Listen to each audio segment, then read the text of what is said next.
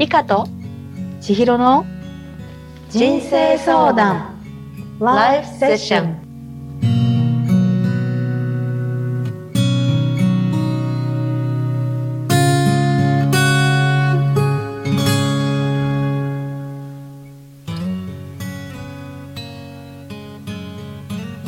次のメニューは皆様からのご質問やご相談に温浴スパワ法で心を温かく癒すことで明日の道筋やきっかけを作る人生相談ライフセッションです。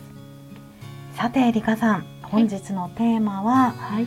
長野県のですね M さんからのお便りでありがとうございます。ありがとうございます。新しいことに取り組みたいけれども取り組むことができない自分がいますどうしたらよいでしょうかとメッセージをいただいております。はい。何かやりたいことがあるんですね。そうですねきっとはいね。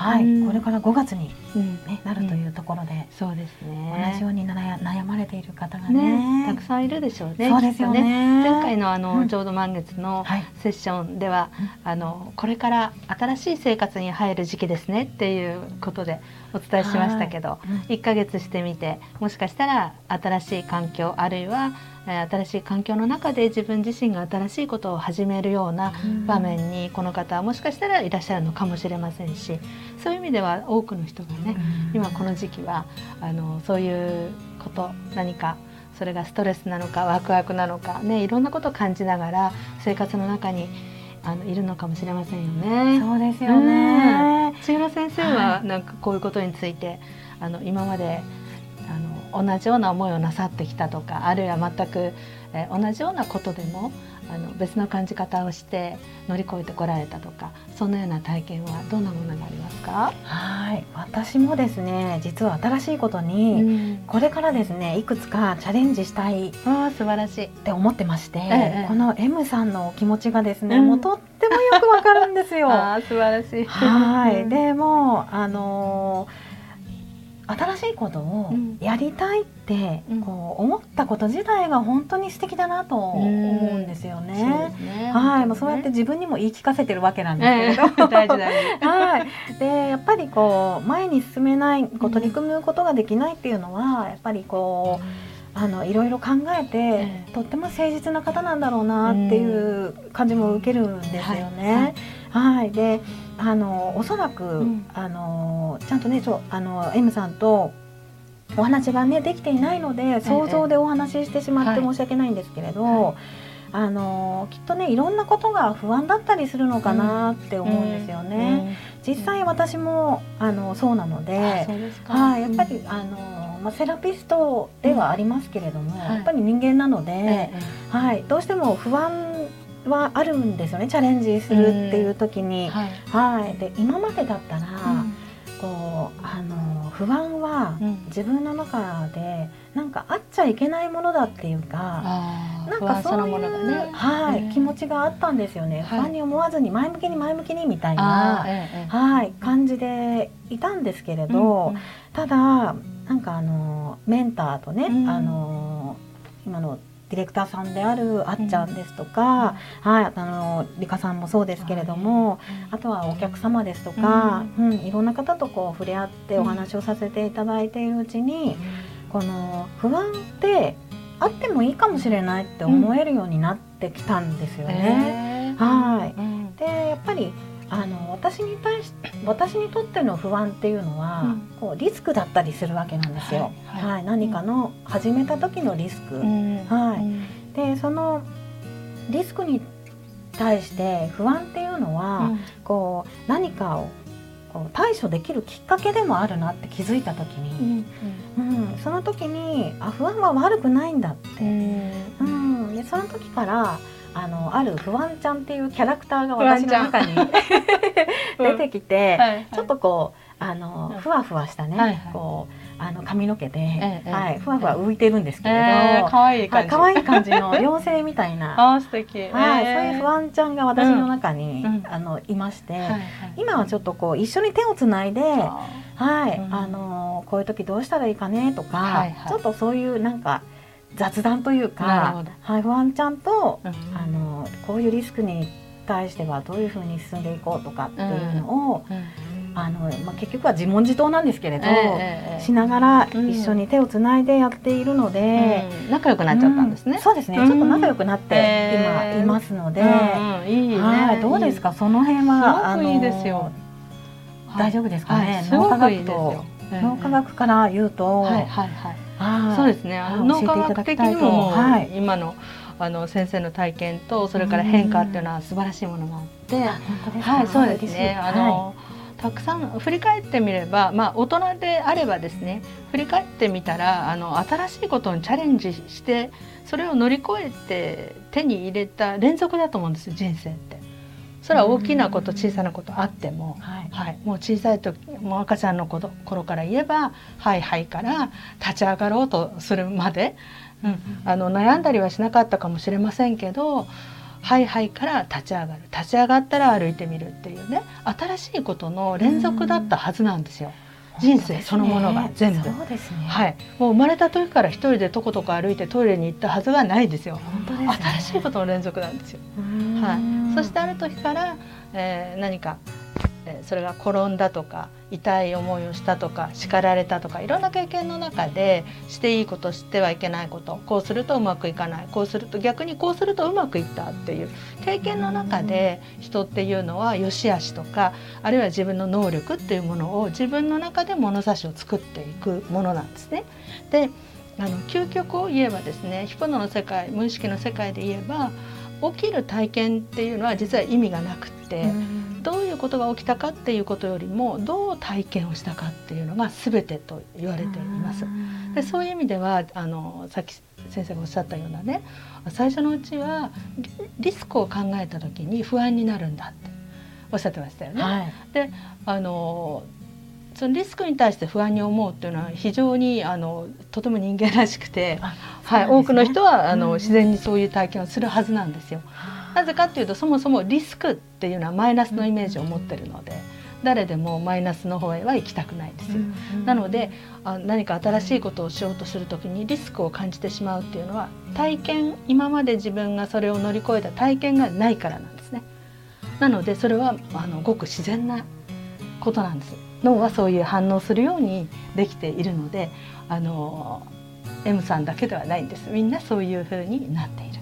はい、でそれをどこかでこう学んだりとか経験とかあるいは先生のように周りにいい方がいらっしゃったりだとかして見え方を変えていく。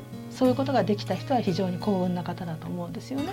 で実際に先生の場合はそのリスクっていうものに対してあのさっきは不安ちゃんって言ってましたっけ、うん。はい。もう名前つけちゃってしかも可愛らしくうん。キャラクターにしてあげて、うん。まあ、それはお友達なんだと、うん、一緒にあのリスクを超えていく相棒なんだぐらいに思った時にあ一緒にこう歩いていく力強い仲間になっていくわけですね。でそこがさっき申し上げたように起きてることではなくてどう体験するかが全てっていうのはそこなんですよね。どう体験するか、どういうふうに見か見見ていくかってそうですいうことですね。ね。体験の仕方考え方がすごく大事で。例えば M さんのような場合あるいはあの今回のこのテーマも多くの人に当てはまることだと思うんですけどね。多くの人は私もそうですしあの何かを望む時って今の自分よりもそれは高い位置にあるはずなんですよ。うん幸せになりたいとか何かが欲しいだとかいろんな今よりもアンドモアっていうね、うんうん今よりもっていうのは今の自分を超えた自分の存在とか未来を夢見るわけですね。でその時にどうしてこう不安になるかっていうとそれを乗り越えてないからなんですよね。今の自分を基準に考えたら今の自分を乗り越えていく作業っていうのはやっぱり誰しも勇気とそれから、えー情熱といろんなものが必要なんですね。で過去やったことがないから不安に思うわけです。ということはどうすればいいのかなと思った時に多くの人は過去の自分の経験を見ちゃうんですよ。うんところがそこに答えないですよね。うん。なのでどうしたらいいか分からなくなってあやめようかなとか面倒くさいとか思うんです。うん。思ってしまうんです。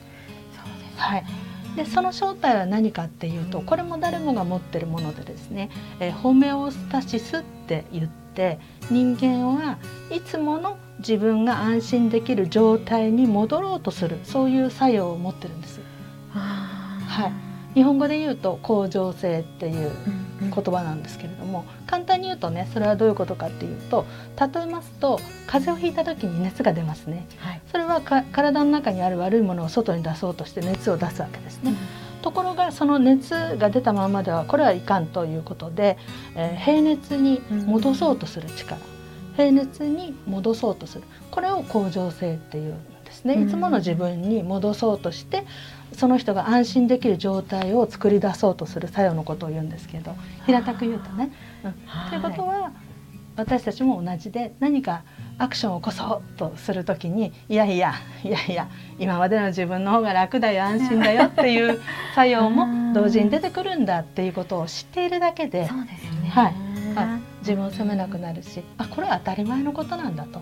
じゃあそれをどうやって乗り越えて自分の目標とか新しいことに前向きに楽しみながら取り組めるかっていうとこれはあの自分の意識の持っていく場所が大事なんです。今の自分から見たらいろんなことが乗り越えていかなきゃいけないハードルばっかり見えちゃうんですね。そうではなくてやろうと思っているもしそれが手に入ったら実現したら今の自分よりももっと自分はいい存在になっている自分の望みを叶えて自信を持ってるかもしれないもっと今よりも幸せになって周りの人も幸せにできてるかもしれない、うん、そうなった時にそれが達成した自分を思い描いてみるんです。まあ、メディテーションの中にもそのヒントがあるんですけどね、はい、そうなっている自分を思い描いた時にワクワクするはずなんですよ。す、ね、楽しいはずなんですよ。そしてそのイメージの中の自分は振り返ってみたら過去の自分ややこしいかな？過去の自分っていうのは実は今の自分なんですけど、うんうん、自分が何かしら取り組んだ結果手に入ったものなんです。はい、そうすると未来自分の夢が叶ったところから見たらああれをしてきたから今があるんだ。